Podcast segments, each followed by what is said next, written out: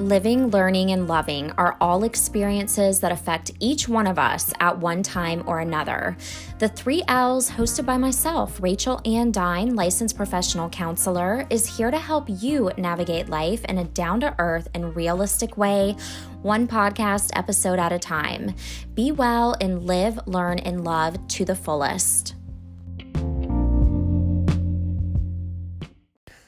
Hi, welcome back to the 3Ls. So, to be honest, I've gotten quite a bit of positive feedback about one of my previous podcasts on the six non negotiable traits of a relationship. So, I feel like relationships is kind of one of those hot topics that just never goes out of style. So, I, I wanted to hop back on today and talk a little bit more about the aspect of being in love and being in a relationship and some of those traits that can be a little bit of a red flag just something for you to to really consider and think about. So I know that obviously, when you first kind of embark or start in a relationship, it can be really easy to overlook certain patterns and behaviors that come up because you're excited. Maybe this is your first relationship in a while. Um, you've been single for quite some time, and then you've got this seemingly great person showing you attention. Um, you know, sometimes it's easier in the beginning to just overlook certain things. Uh, then on the other side, on that more scientific, whether you know it or not, when we, when anyone first starts seeing someone else, there is an influx of oxytocin and dopamine that just start flowing through your brain. Um, and oxytocin has also been uh, described as the cuddle hormone that comes out. It's the positive feelings, the sense of security and love. Sometimes new moms and babies feel that. That's how they bond. But guess what? It's also how, as adults, sometimes we bond with our partners, especially in the beginning. And not to mention that ever present, very important little dopamine. Uh, that important dopamine, that important chemical dopamine that starts flowing. And dopamine, believe it or not, is also the same chemical that's triggered in addiction. It's our our happy our, our happy chemical. Um so if you know all of these things are going on. You first started meeting someone. Not only is there kind of the loneliness void that gets filled, um, that shiny new person effect that happens. There is literally the scientific biological process that goes on. Not to nerd out too much on you, but the oxytocin and the dopamine do start flowing. And if your own personal level of self love, self awareness on what you're looking for in a relationship hasn't yet been established, it can become a lot easier for you to let certain things go um, that maybe after being in the relationship for a while you realize huh maybe this this isn't something i should have let go. So i want to help you recognize if someone is not treating you the way that your lovely self deserves and if we need to um, make some changes. So let's start by me encouraging you to look back at your life and really evaluate those romantic partners that you've had. Where were you when you were with someone? Where were you mentally, emotionally, and or physically in that stage of your life? Um, so, one thing that you may learn from your own previous experiences is that who we choose to share our lives with can either lift us up to a higher place or encourage us to kind of remain stagnant and or just unmoving just staying where we are. And where we are mentally emotionally when we start dating someone or get married to them is very important because when you're your you know healthiest self um you're emotionally, you feel really confident and intact. it really closes the door on accepting less than what you deserve from other people. So it does matter. I mean, even personally speaking, I think in my younger days, those relationships were definitely not the healthiest, but it's also because I hadn't really maybe achieved that level of self awareness or become super concrete in looking for those non negotiable traits that I knew I absolutely had to have in my life. So I encourage you evaluate previous relationships, um, reflect on either based upon previous experiences or on just knowing who you are as a person, I want you to reflect on what you need from your current partner. And I'm talking the whole gamut. So, traits, their personality type, their morals, religious beliefs, political beliefs. I mean, everything. Um, you may find that some are much more important than others. And I'm not telling you that when you make this list, your person is going to be, you know, whatever your ideal physically uh, kind of ideal type would be. I, I really want you to dig very deep and think about on that extremely kind of just deep level. What is it that you would need? Do you need comfort, compassion, um, empathy? Do you need a great conversationalist because you really benefit from words of affirmation? I highly suggest that you sit down and take the free the Five Love Languages quiz by Gary Chapman to find out what your love languages are. It's super helpful and it's free. It's actually kind of fun to take. Uh, but I am, you know, a sucker for a good quiz, and this one is you know researched and empirically validated it's not going to tell you you know if you're a nacho cheese or a slice of pizza it's one that's goes a little bit deeper so check that out um, but consider go ahead and just consider what it is you would need from a partner and then I want you to think about what do I bring to a relationship? I want you to get super acquainted with your positive traits because when we start to build that foundation of really knowing what you bring to the table, your value and your worth, once again, it shuts that door on accepting less than what you deserve. So, yeah, I want you to always have this reminder of who you want to be, who you are, and stay so true to your core self. If you know that you want to bring confidence to the table in your relationship, to your life, then remember, remind yourself of this when you're dating that new person or trying to make changes in your current relationship. Um, so consider that. What do you want from somebody? And then on the flip side, what do you want to bring? What do you already bring to the relationship?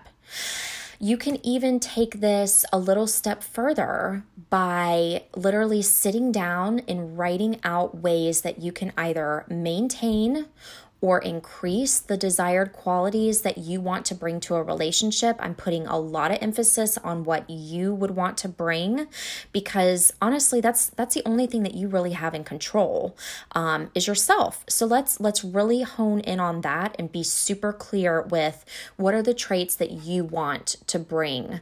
Um, if you do want to bring more confidence to your life, to your relationships, then I want you to think about how do I do that? Do I try to start seeing a therapist to understand where the lack of self confidence comes from and establish strategies for increasing it? I really want you to, to, um, think about what you can do. And I'm just using the confidence level because I think it's something that many people want. So, Take note when you do get a chance to either mentally reflect back on or sit down and literally writing, eh, and you literally write out a list of what you want to bring to the table and just do a deep dive, perform an evaluation of the traits that you've listed about yourself and the person who you want to be with. Do they match up? Um, if you listed being honesty as a trait that you really want your potential significant to other other to have or your current partner to have, are you also honest in your life? Because I think that's the other part. If if we're kind of not living the qualities that we want our spouse to have, how can we necessarily expect that other person to bring them to the table? Um, so maybe you're currently dating someone and you're unsure if this is a good fit for you. Maybe you're married to somebody 10 years into it and you're struggling to make it work. Um, there are a common a couple common themes that I've really seen over and over when I work with couples um, that I I wanted to create this podcast to share with you. These are really the identifiers of traits that will not further a relationship and instead sometimes hurt the relationship. Um, but sometimes it's not until we're able to step out of that relationship that we can kind of reflect back and see the red flags that were present in the beginning or are currently present. Um, so, before I jump into those examples, I want to also share that for all different kinds of reasons, people enter into and stay in unhealthy relationships. Um, and when you're in something, sometimes it's harder to realize the level of dissatisfaction and unhealthiness that the relationship has gotten into. Um, and then other times, despite maybe knowing that something's wrong, people can become a little comfortable with with what's happening. It becomes the new normal. And maybe there's this assumption well all relationships have some unhealthy qualities so why even bother finding someone new? Yet contrary to that belief and if that is your belief, I want you to know that there are healthy partners out there. There are people who will help you be that best version of yourself. Um, you may have to get real patient with staying single for a little bit before finding that person.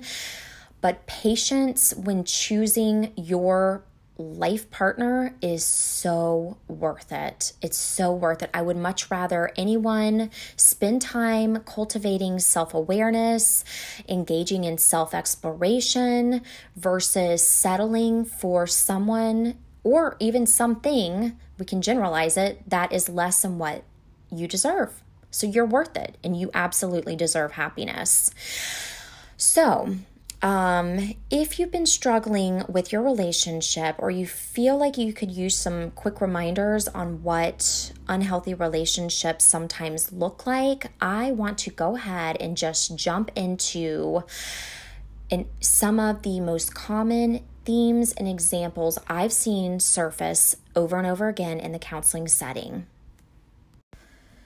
So, this first example is one that can either happen over time, or if it is happening right now, or even from the start of your relationship, this can definitely be a major red flag. So let's just say that life gets busier and busier, and you start to talk to your partner less and less. And then before you know it, you're not even considering each other in important decisions.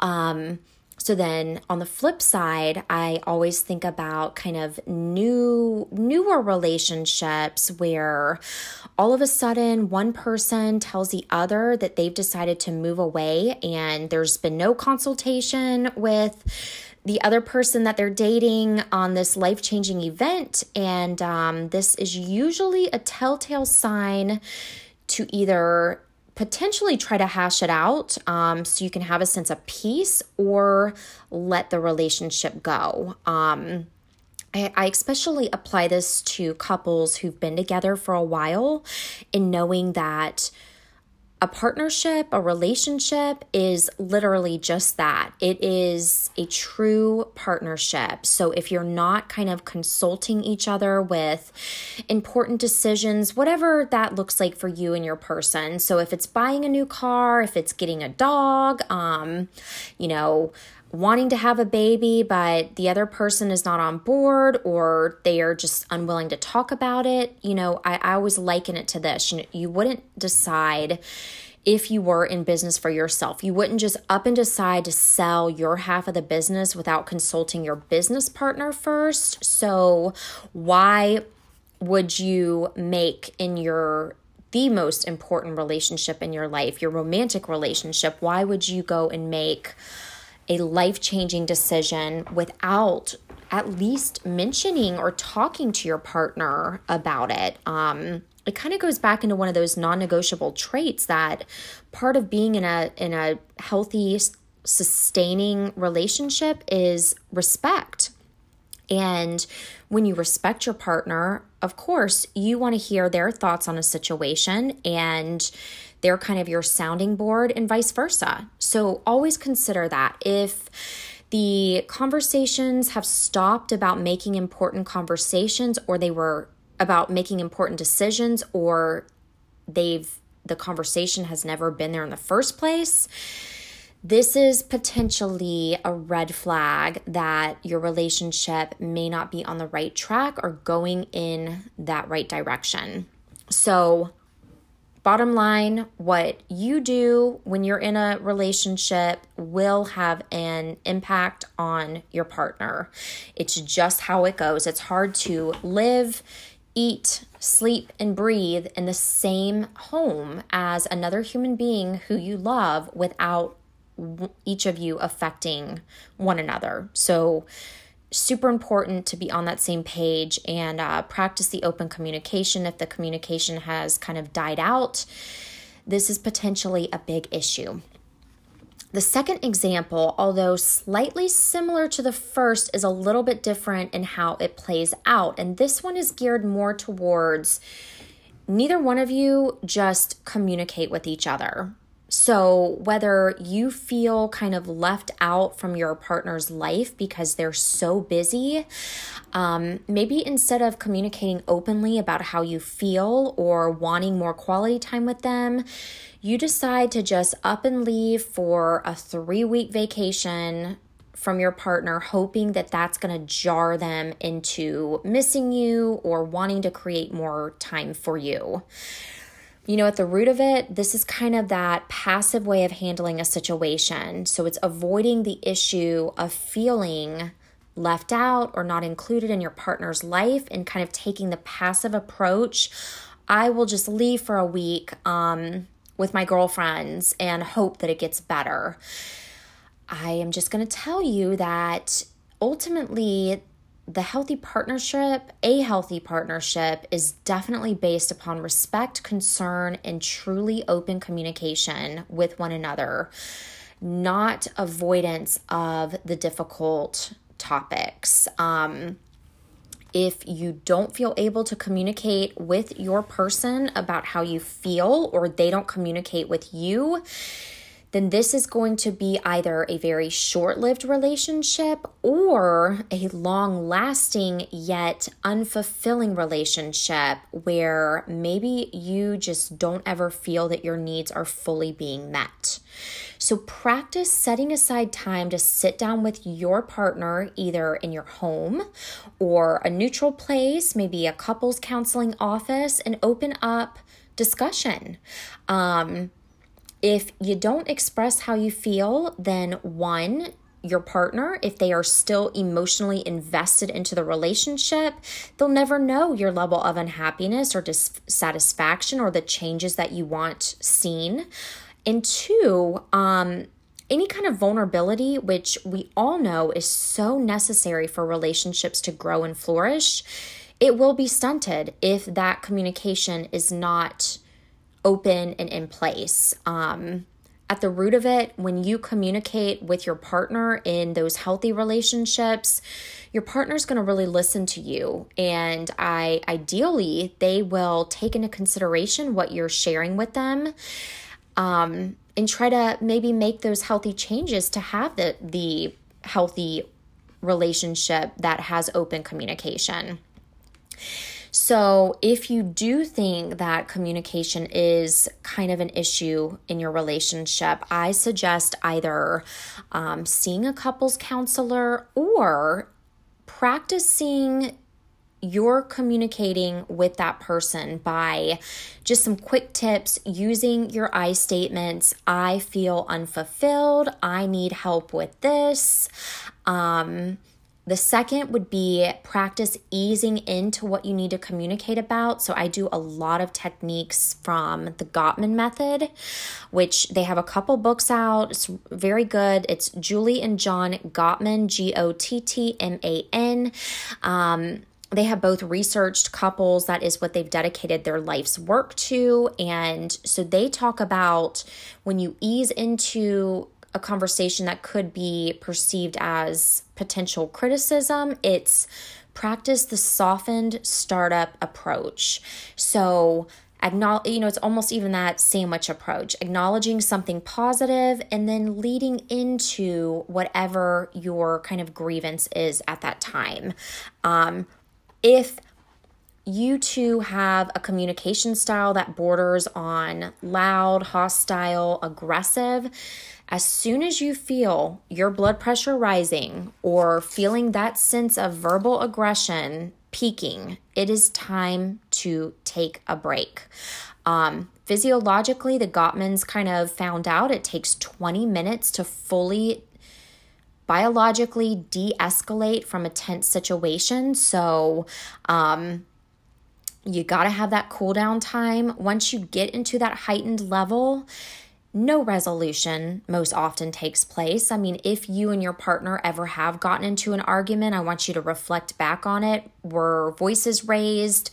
Did you feel at peace? Did things simmer down? Or did it take both of you taking a break and then revisiting the subject? Um, I'm going to probably argue for the most part, it takes that cool down period of about 20 minutes. And then the key part here is to circle back and finish the conversation with the open communication, with the I statements, um, and using that softened startup. So you go into the topic not aggressively or in a hostile or sarcastic way, but just kind of head on. So, the third kind of trait that I've seen that can negatively impact a relationship is one of those habits that you may have picked up from watching your own family of origin communicate, and that would be you don't fight fair. So, in any relationship, romantic or platonic, there are always going to be times where you flat out just don't agree with your other person. Yet, there is a skillful approach in fighting fairly. If there is name calling, constantly bringing up events from the past. There is a total shutdown in communication, giving each other the silent treatment. Then those are all traits that indicate to me that you are in the thick of not fighting fair, which goes into traits of being in an unhealthy relationship. Um, conflicts are always going to come up. It's just a part of living. One person's going to be grumpy in a bad mood. It may trigger an argument. Somebody may get fed up with something. We should go ahead and learn to accept that conflicts are part of healthy relationships, but learning how to resolve them in a manner that's respectful and fair is key to a healthy relationship success. Um, if you have kids, then they learn from watching you and your spouse on how to communicate amidst the heat of an argument. So learn to fight fair. Listen attentive, attentively, allow your partner to speak. Think before you speak, even if it takes um, voicing, I need a second, I need to take a deep breath and stay in the here and now. If you're constantly going back and revisiting um, those old arguments, there's a good chance that it's not resolved and that maybe needs to be brought up with that softened startup approach on trying to gain resolution. Um, but that's also can be a good indicator to maybe go sit down if you're at a place where you feel like you need a mediator and see a relationship counselor to kind of learn more tools on fighting fairly because I know this is just a brief snippet of so many other strategies that can be implemented, but maybe it's time to just check in with somebody about that. So, this fourth example is one that I always think should be kind of a given, yet I just hear about it, I see about it way too much um, to not bring it up. And that is if you are cheating on your partner or they're cheating on you, this is definitely an indication that you may be in a very no, not that you may be, but that you are in an unhealthy relationship. So I've always been of the mindset that if somebody is cheating on you, if you're cheating on them, it's ultimately trying to feed some sort of void that's in your relationship or a void within yourself. Um, so I want you to go back to that list that I asked you to make originally on the traits that you desire for your relationship and the traits that you want to bring to the table. And I can almost guarantee that no one is going to write cheating on either one of those lists. So keep that in mind. Um, we all know that when people are unfaithful, it happens for all kinds of reasons, but it's definitely up to you to establish your boundaries surrounding cheating and then communicate with your partner early on what would happen if you found out that they were unfaithful to you. What do you define as cheating or infidelity? Um, would you ever give your partner a second chance if you discovered that he or she had been unfaithful? Is this one of those non negotiables for you? It's going to be different for everyone. Sometimes people have little caveats. If it was like emotional cheating, maybe they're more apt to let it go. If it's physical, it's a done deal. No matter what your stance on it is, it has to be your stance. I don't want you to take like what your mom's telling you or your best friend. You have to be super honest with yourself on what is your non negotiable when it comes to your partner being unfaithful to you. Um, and I would also encourage if you're cheating on your partner, it's time to really look in at yourself. Is there a void that you're trying to fill? Um, whether in yourself needing some extra sense of validation, some attention, getting that feeling that you, you know, still got it. Um, I've heard all kinds of reasons. So think consider that. Consider that. If there's any kind of infidelity going on in the relationship, good indication that something is amiss. So, then last but not least, and I'm going to keep this one short and sweet and actually do a separate podcast all about this topic. But if there is any kind of abuse present, whether it's emotional, physical, financial, mental, this is not a healthy relationship. Um, Abuse can manifest itself in so many ways from being super controlling, jealous, possessive, to name calling, to physically striking. Not one form of abuse is going to fit every situation. Um, and sometimes the abuse is much more covert than it is overt, which can aid in the person's confusion, whoever is receiving it, but in no way, shape, or form is any kind of abuse an indication that the relationship is in a healthy place. Um, so, whatever that experience may be for you, if you are going through that now, if you ever have been, this is something to pay attention to. Um, your partner is only going to change if they see that there is an issue with their behavior. No matter how bad we want to hope and wish away changes for our partner to make, this is applicable to any unhealthy behavior. Um, no change is going to make if that other person doesn't recognize that something is unhealthy and have the desire and the gumption to take the change.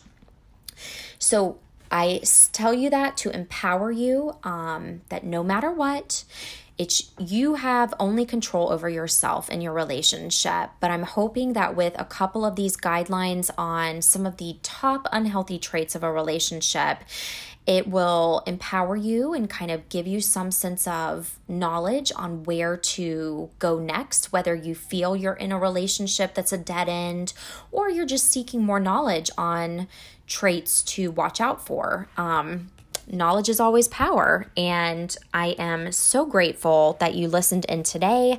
Relationships are one of my favorite topics because they are so complex and dynamic. Always changing, um, changing for the better, sometimes changing for the worse. But with that being said, I always hope that you live, learn, and love to the fullest and don't ever accept a relationship that is less than what your beautiful self deserves. So, once again, hope this was helpful. Give me a shout on Instagram, shoot me a message, Rachel Ann Dine Counseling. If there's a topic even pertaining to relationships, um, something unique that you would want me to kind of target, I'd be more than happy to. So, you guys take care, and I'll look forward to the next time.